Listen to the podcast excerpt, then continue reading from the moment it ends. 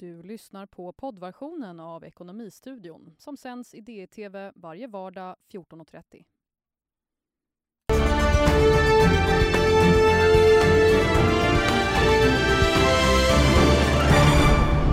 Swedbank-aktien upp idag men Baltikumfrosan på börsen fortsätter. Bankens två största ägare med Ekonomistudion. Och hur ska svenska företag agera inför Brexit? Vi frågar den brittiska ambassadören i Sverige, David Cairns. Och som vanligt rundar vi av veckan med Fredagspanelen där vi pratar om veckans viktigaste händelser. Välkommen ska jag säga till Ekonomistudion fredag den 22 februari. Men först ut till marknadsredaktionen och Alexandra Lettefors för en avstämning. Uppåt för Swedbank på börsen idag, eller hur Alexandra? Ja, det stämmer. Swedbank drar med sig Stockholmsbörsen upp, har rekylerat uppåt efter två dagars ras, minst sagt. På valutamarknaden däremot så ser vi att pundet tappar, bland annat försvagas mot bland annat euron efter uppgifter om att EUs ledare inte kommer diskutera Brexit på toppmötet i Egypten i helgen. Och på tal om det så vet jag Jon att du kommer ha med dig eh, Storbritanniens ambassad, ambassadör i programmet idag, eller hur? Det är rätt det. Ja, Swedbank alltså upp 4% idag efter de senaste dagarnas Baltikumfrossa och kurskollaps. Men oron kring banken är inte borta. Visselblåsaren Bill Browder tror att de misstänkta transaktioner som avslöjats hittills kan vara toppen på ett isberg. Anna Eklund intervjuade honom i Börsmorgon tidigare idag. So basically we have access to only certain accounts at all of these banks. um, uh, from from a money laundering investigation that's been launched in a number of different countries around Europe. And so when when we identify, let's say, two hundred million dollars of money laundering, um, that's generally um, a tip of an iceberg, and then and the numbers are much bigger. But it's hard to say until real investigations are done, and I don't want to speculate on numbers for Nordea or for Swedbank. I think all both of those uh, situations have to be thoroughly investigated, and, and then at that point, uh, the truth will come out. Mm. Då har vi med Karina Lundberg Markov, chef för ägarfrågor på Folksam. Välkommen hit. Tack så mycket. Ni är Swedbanks näst största ägare. Mm. Och på telefon har vi även med Lennart Haglund, ordförande i Sparbankernas riksförbund som är Swedbanks största ägare med 10 drygt av aktierna. Lennart Haglund är även ordförande i Swedbanks valberedningen. Välkommen du också Lennart. Tack så hjärtligt, men jag är inte ordförande i Sparbankernas riksförbund. Aha, förlåt. Jag är ordförande i Sparbankernas ägarförening. I Sparbankernas ägarförening, tack för den ja. korrigeringen.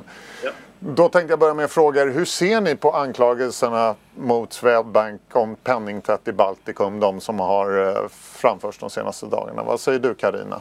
Ja, man får komma ihåg att penningtvätt det är ett gissel som verkligen drabbar både ekonomin och samhället.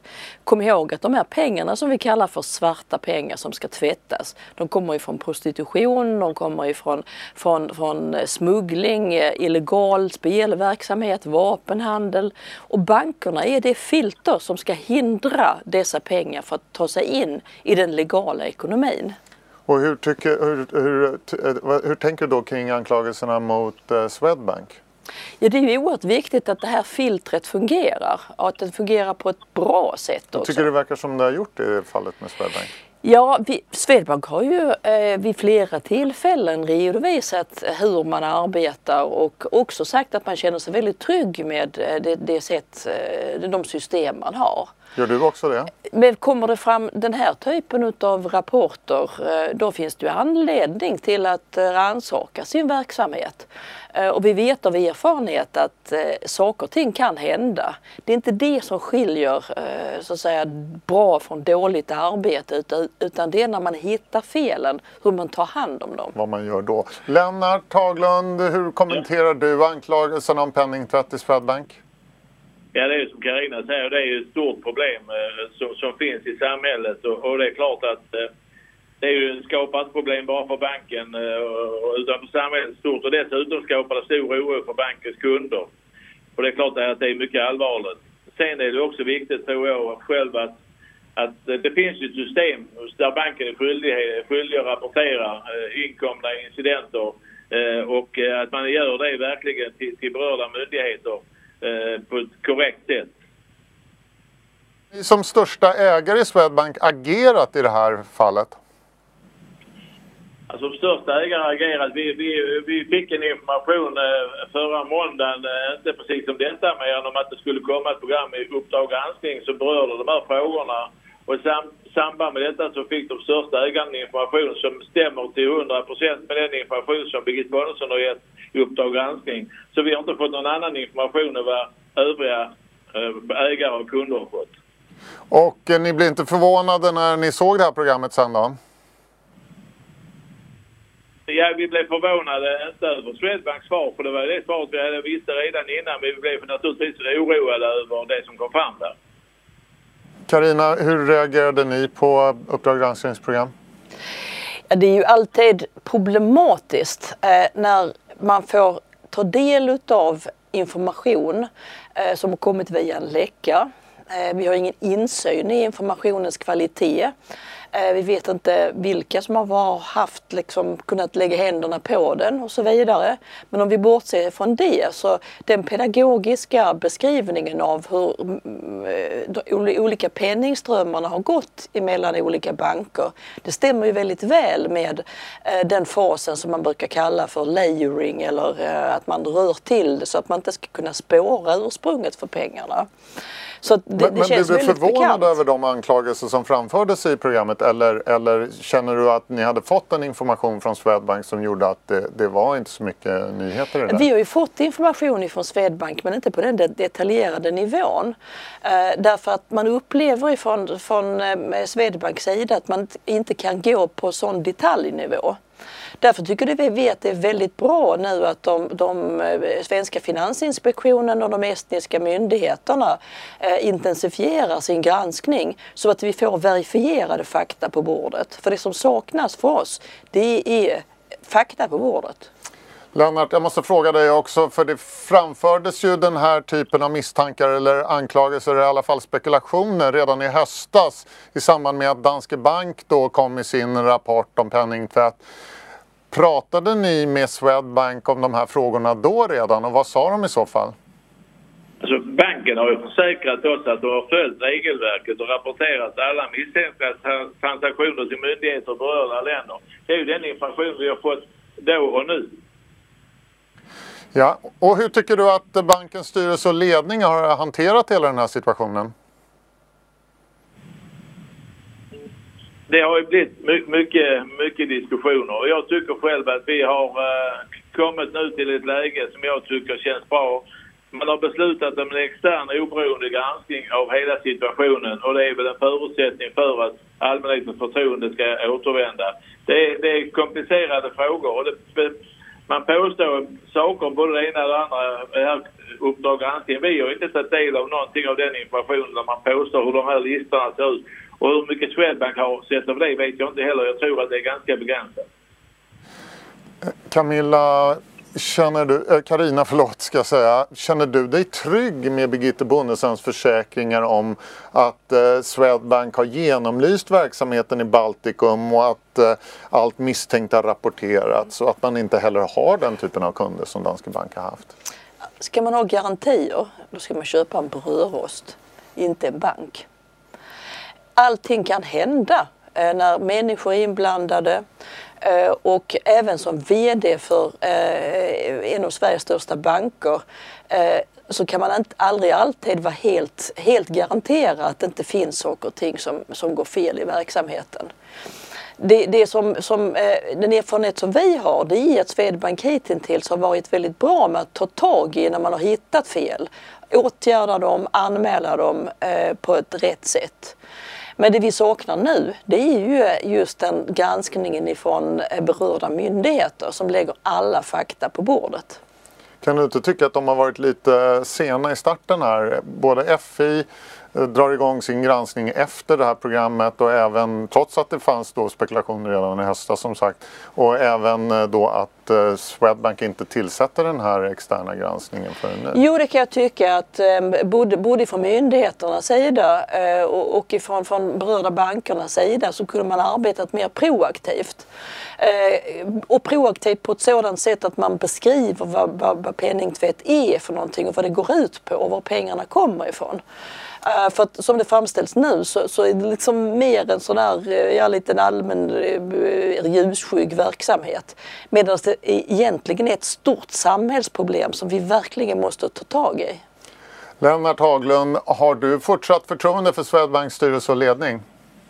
Ja, det har jag. Och det har, och det har jag därför att de har gjort ett fantastiskt jobb i allt väsentligt. Den här situationen är naturligtvis jobbig. Jag tycker de har tagit tag i det nu på ett bra sätt. Framförallt med en oberoende granskning av situationen så man får fram de bitarna på ett korrekt sätt. Jag har förtroende för dem.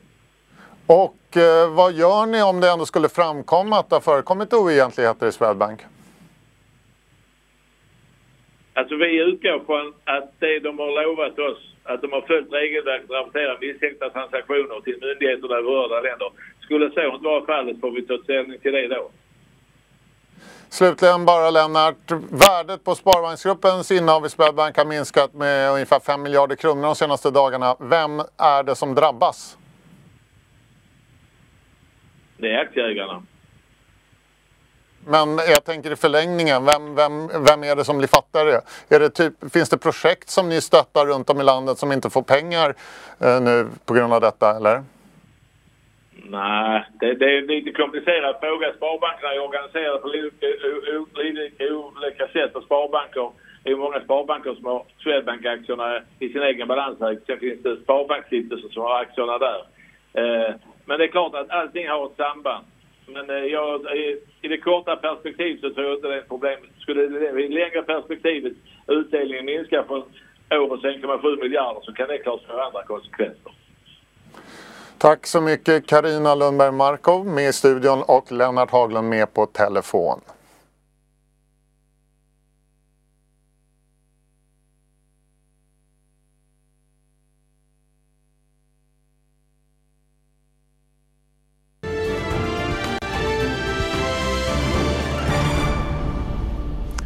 Då ska vi gå vidare och prata Brexit. För om 35 dagar lämnar Storbritannien EU om inget händer innan dess som ändrar på den saken. Alexandra Lettefors reder ut läget i förhandlingarna och det är fortfarande många oklarheter. Nej, det brittiska utträdet från EU ser inte ut att gå något vidare bra. I alla fall inte om du tittar på folkets dom i sociala medier. Den 15 januari röstade Theresa Mays brexitavtal ner i parlamentet. Något som beskrivits som ett historiskt nederlag. I believe it is my duty to deliver on the British people's instruction to leave the European Union and I intend to do so. Sedan dess har underhuset skakats av oroligheter. Sju parlamentariker för Labour har hoppat av partiet i protest och bildat en egen oberoende grupp som nu dessutom fått förstärkning av tre politiker som lämnat premiärminister Mays parti Tories. Theresa Mays största utmaning är det så kallade backstop, nödlösningen för Nordirland som skulle kunna innebära att Storbritannien hålls kvar i ett gemensamt tullområde med EU utan möjlighet att själva avgöra hur länge. EU har hittills sagt blankt nej till en omförhandling av själva avtalet men säger sig vara öppna för ändringar i den bihängande politiska deklarationen om framtida relationen med landet. Och efter att ha träffats i veckan så ska premiärminister Theresa May och EU-kommissionens ordförande Jean-Claude Juncker enligt uppgift ha pratat om att kunna ge någon sorts garanti för den irländska reservlösningen och att den endast ska bli ett tillfälligt arrangemang. Well, I've set out very clearly the position from Parliament that we must have legally binding changes to the withdrawal agreement in order to deal with Parliament's concerns over the backstop. Senast den 27 februari ska brittiska parlamentet få en ny chans att debattera och rösta om vägen vidare. Samtidigt varnar nu flera brittiska ministrar premiärminister Theresa May för att det kommer bli uppror i parlamentet om May inte går med på att flytta datumet för Brexit ifall ett utträdesavtal med EU inte hinner bli klart.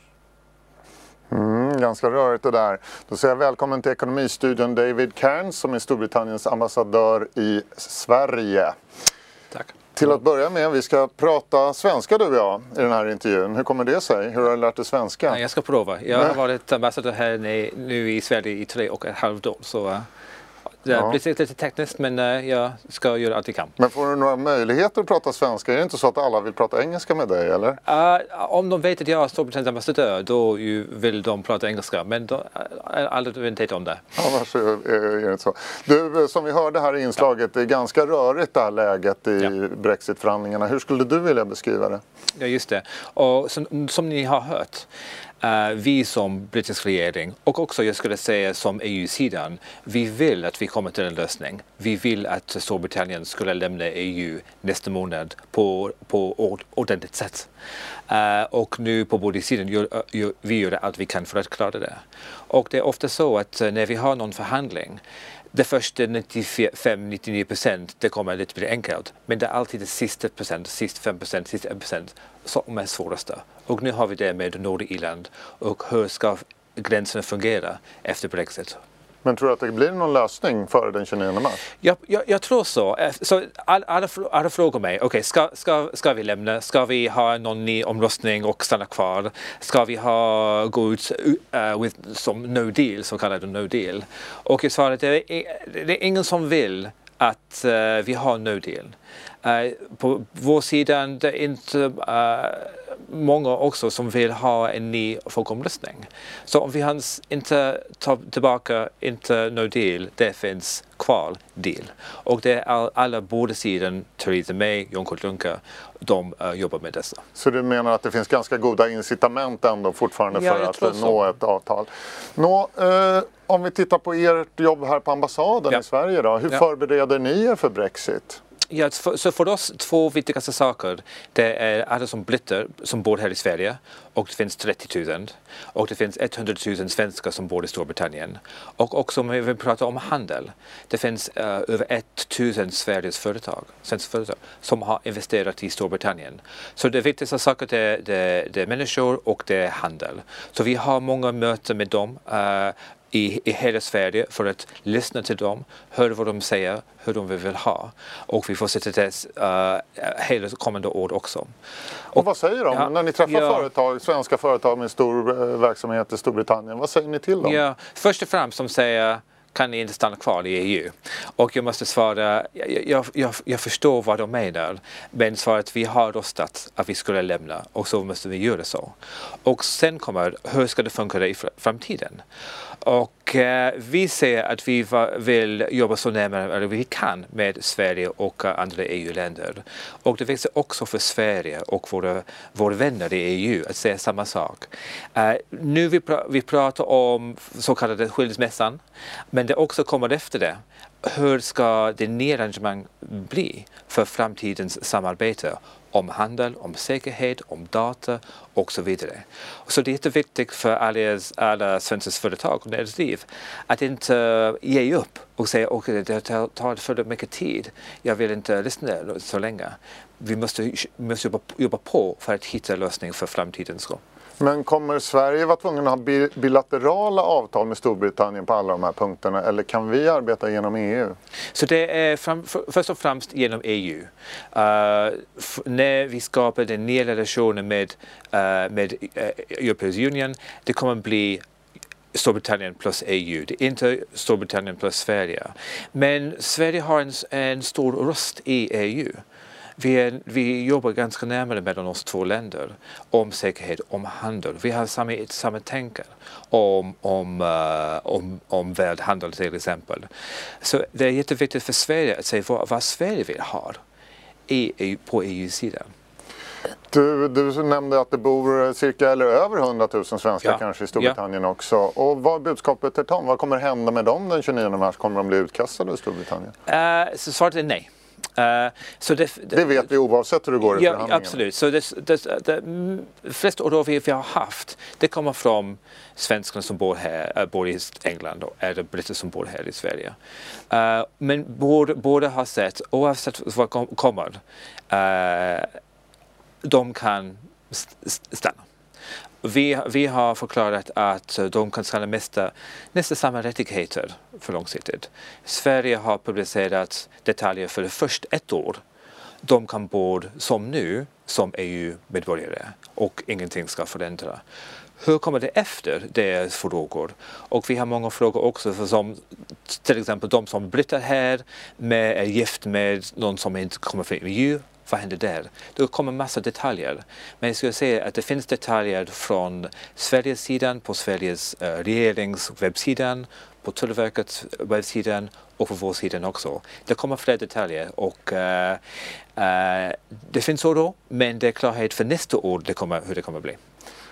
När du vaknar morgonen den 30 mars och tittar ut genom eh, fönstret på brittiska residenset här i Stockholm ja. så kommer det väl se ut som vanligt får man anta. Ja. Beroende på om det regnar eller sol eller så, det vet vi inte nu. Men ja. hur kommer ditt jobb att förändras från den dagen? Har du någon uppfattning om det? Ja, men uh, som sagt, så vi har jobbat ganska hårt de senaste två år om skilsmässan från EU. Från 30 mars börjar nedsteg. Det är för att skapa den nya relationen som ska börja i början av 2021. Och, och det, det finns en ambition uh, att vi ska samarbeta så nära vi kan, men det saknar detaljer. Så vi, vi måste jobba ganska hårt från den där veckan om dessa detaljer. Så ska förhandlingen börja i Bryssel dagen efter. Tack så mycket David Cairns, Tack. Storbritanniens ambassadör i Sverige för att du var med oss i Ekonomistudion. Tack så mycket.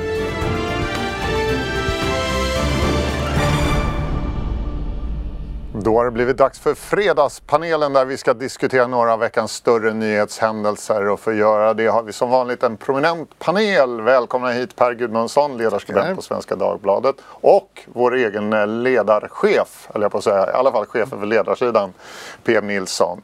Eh, jag tänkte vi skulle börja med veckans allra största nyhet. Nämligen att du Per byter jobb från Svenskans ledarsida till KD. Varför gör du det? Oh, jag hade ju egentligen tänkt att vara murvel i 20 år till. Eh, men eh, så fick jag det här erbjudandet från KD och jag tycker det är väldigt spännande det som händer där. Dels är ju Ebba Busch Thor en väldigt så här, gnistrande personlighet. Staben runt henne är ung och klipsk och på hugget. Resten av borgerligheten är slagen i spillror och KD har liksom guldläge att forma något nytt.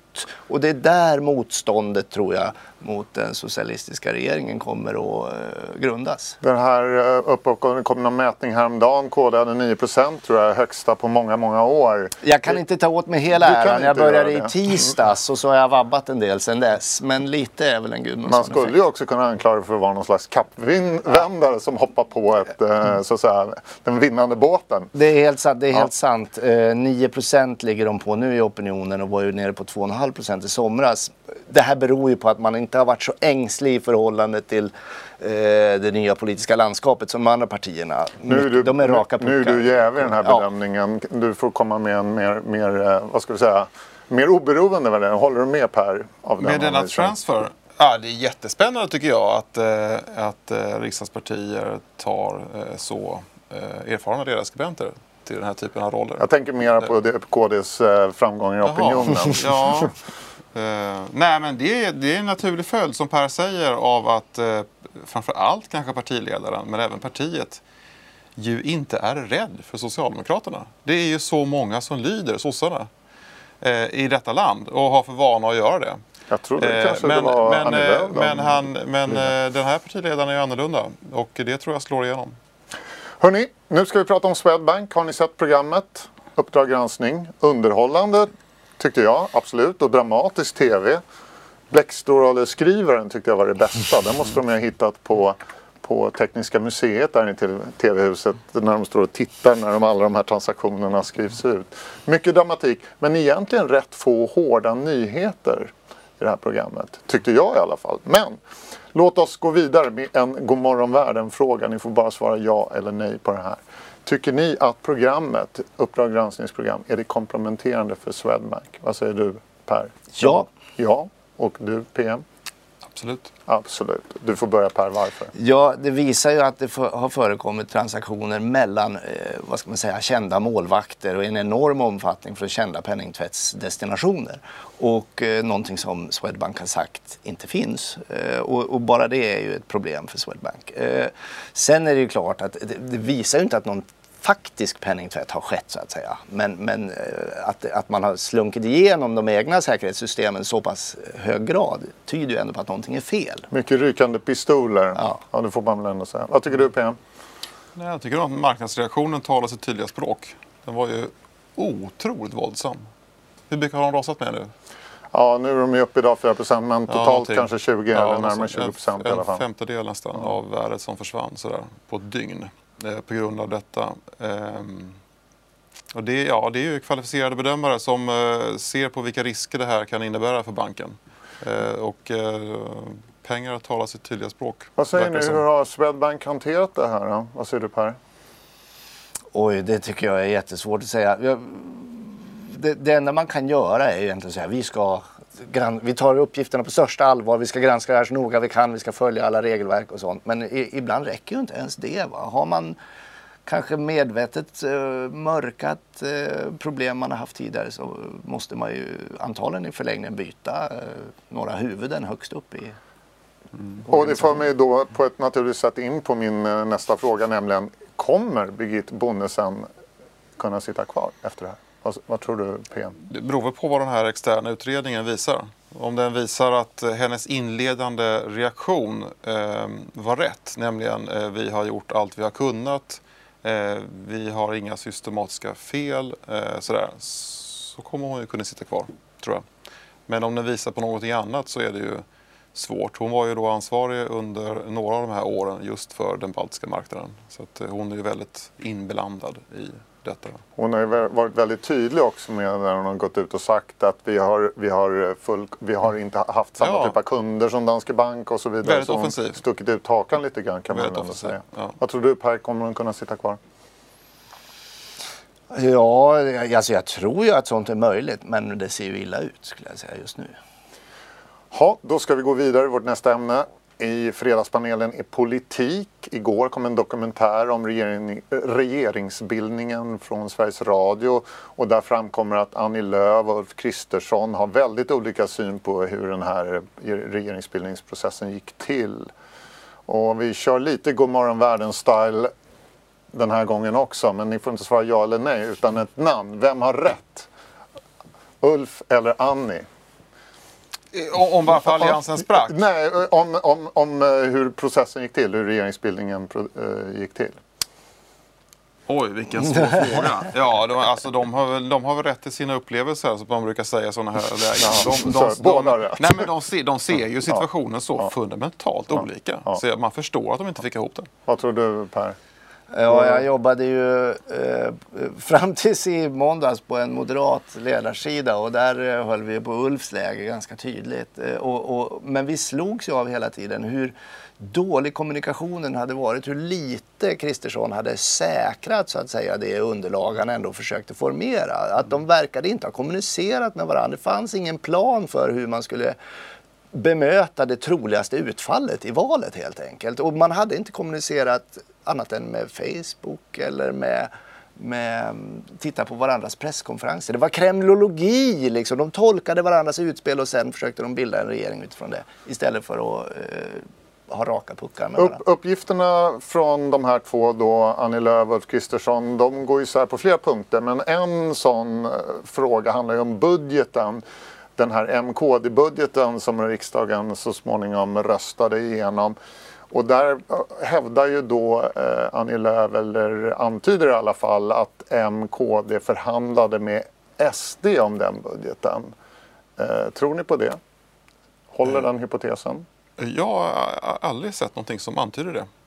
Eh, sen så om man ska få igenom sin budget i riksdagen eh, då kan man ju eh, designa den på ett sätt som gör, om man nu vill att SD ska rösta på den, så kan man ju se till att de eh, tycker att den är acceptabel.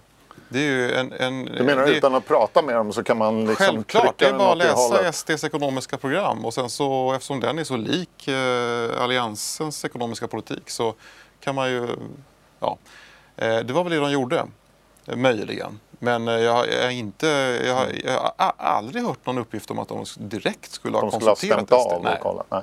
Och Per? Jag tror verkligen inte att det har förekommit några förhandlingar mellan eh, allianspartier och Sverigedemokraterna. Tyvärr, jag tycker att man borde ha lyssnat på dem i såna, särskilt i sådana saker som invandringspolitik där de bevisligen har haft rätt och alla andra har haft fel till exempel. Men, men eh, det skulle vi ha fått veta om det hade hänt. En annan punkt där de är oense, och där, eller beskrivningarna i alla fall är olika, det är Annie Lööf säger att hon informerade Ulf Kristersson om att hon pratade med Socialdemokraterna och Stefan Löfven. Medan Ulf Kristersson säger att han inte visste att det på, de förhandlingarna pågick. Vad tror ni om det? Vem har rätt där? Ja, rimligen visste inte Kristersson liksom om omfattningen och djupet i eh, de förhandlingarna som L och C hade med sig. Eh, då hade han ju lagt ner allting. Eh, där, tror jag att, där tror jag det är sant att de blev överraskade hur, hur långt det var gånget och att eh, C och L kör den här typen av parallellförhandlingar. Sen är den här frågan om kommunerna också. Det är en annan stridsfråga hur mycket man har samarbetat och Annie Lööf säger då, anklagar Moderaterna för att ha samarbetat med Sverigedemokraterna i ett antal kommuner, att det har spritt misstro inom hennes parti. Och eh, Kristersson kontrar då att de har egentligen bara samarbetat på fem ställen och i tre av dem har Centern varit, varit eh, också med i samarbetet. Vem har rätt i den här beskrivningen? Har Moderaterna varit mer tillmötesgående mot Sverigedemokraterna ute i kommunerna eller inte? Eh, det, ja, det tror jag nog att i kommunerna har, leder Moderaterna mm. så att säga i kontaktyta. Men, men vad det här handlar om är att man tillgriper de argument mm. som bäst passar den egna historieskrivningen så mm. att säga. Och det är klart att Annie Lööf vill skriva det där. Jag är säker på att de har upplevt det förskräckligt att Moderaterna har varit öppna tankemässigt för att ha en kontakt med Sverigedemokraterna. Men, men jag tror inte det är det som har fällt avgörandet helt och hållet här. Eh, Hörni, vi ska ta och runda av men innan jag släpper iväg er tänkte jag bara fråga vad ser ni fram emot nästa vecka? Sportlov. Vad kommer vi prata om? Ja, det är bara det. Ska vi försvinna iväg härifrån? Nej, jag tror vi kommer prata om uppgörelsen mellan Kina och USA. Eh, kan komma när som helst, ikväll eller helgen eller nästa vecka. Deadline 1 mars, det vill säga på torsdag. Eh, och eh, Trump antydde ju på Twitter till och med att han kan tänka sig att släppa in flaggskeppet Huawei på den amerikanska marknaden för att han vill inte att 5G-marknaden i USA, USA ska mm. släpa efter. Spännande. Och vad tror du blir det ja, för, för mig, eh, jag ska ägna all min tid åt att bara fördjupa mig i eh, kommunikationsstrategier och, och mitt nya pressarbete helt enkelt. Det är en helt ny värld för mig och jag har så mycket att lära mig. Per Gudmundsson, PM Nilsson, tack så mycket för att ni var med i Fredagspanelen i Ekonomistudion. Solen skiner utanför studion i Stockholm och vi ska avsluta med cykling. Men den här formen är väderoberoende. Digitaliseringen går framåt med stormsteg och har nu nått träning och motion och den idrott som har kommit längst i cykelsporten. Till helgen genomförs det första sanktionerade svenska mästerskapet i virtuell cykling och det sker med träningsappen Swift. Och vi har med oss Sveriges största cykelbloggare Henrik Öjer. Välkommen till Ekonomistudion Henrik. Vad är egentligen mycket. Swift?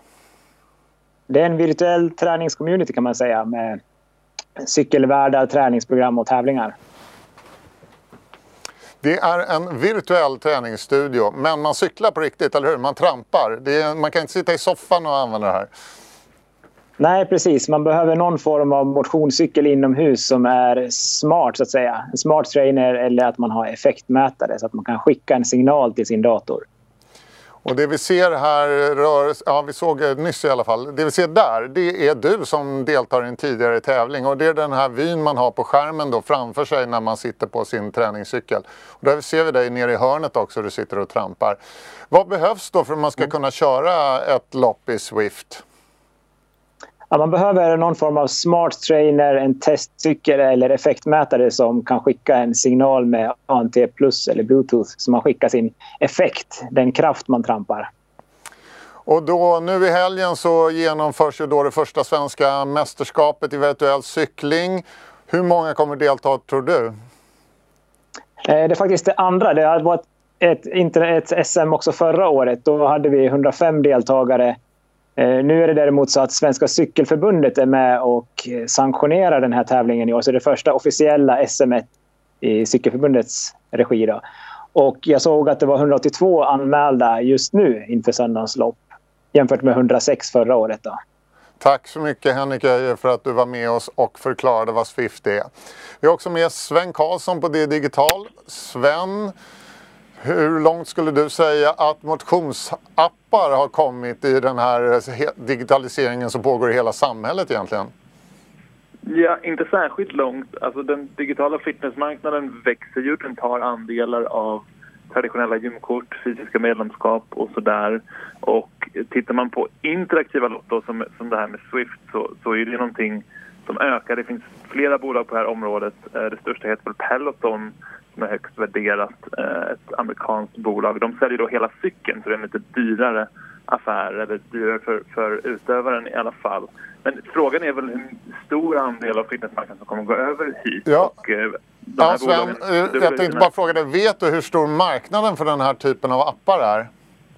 Det finns flera miljardbolag eh, i dollar åtminstone. Så mycket kan man säga. Sen är den eh, lite svårmätt faktiskt. Eh, kanske för att den är så pass ny också. Eh, men, men, det finns många aktörer som värderas till... Eh, ja, Peloton är störst med en värdering på 30 miljarder kronor ungefär. Och tydligen en börsnotering på gång. Ja, jag kan ju berätta då för dig att Swift själva uppger att de har 38 miljoner registrerade användare och för ett abonnemang betalar man eh, 15 dollar i månaden och ni får ju själva göra matematiken men det blir rejäla intäkter om man slår ut det på ett år. Tack så mycket Sven Karlsson för att du var med oss i Ekonomistudion. Och vi avslutar som vanligt med dagens siffra och den är 15 miljarder dollar. Läkemedelsjätten Kraft Heinz eh, skriver ner värdet på flera varumärken och stäms nu av den amerikanska finansinspektionen SEC för bristande redovisnings och upphandlingsrutiner. Största ägare i Kraft Heinz är finansmagnaten Warren Buffetts investmentbolag Berkshire Hathaway med 43 procent av aktierna. Dagens siffra är lika med värdet på Heinz nedskrivning 15 miljarder dollar. Och därmed sätter vi punkt för Ekonomistudion fredag. Ha en riktigt trevlig helg.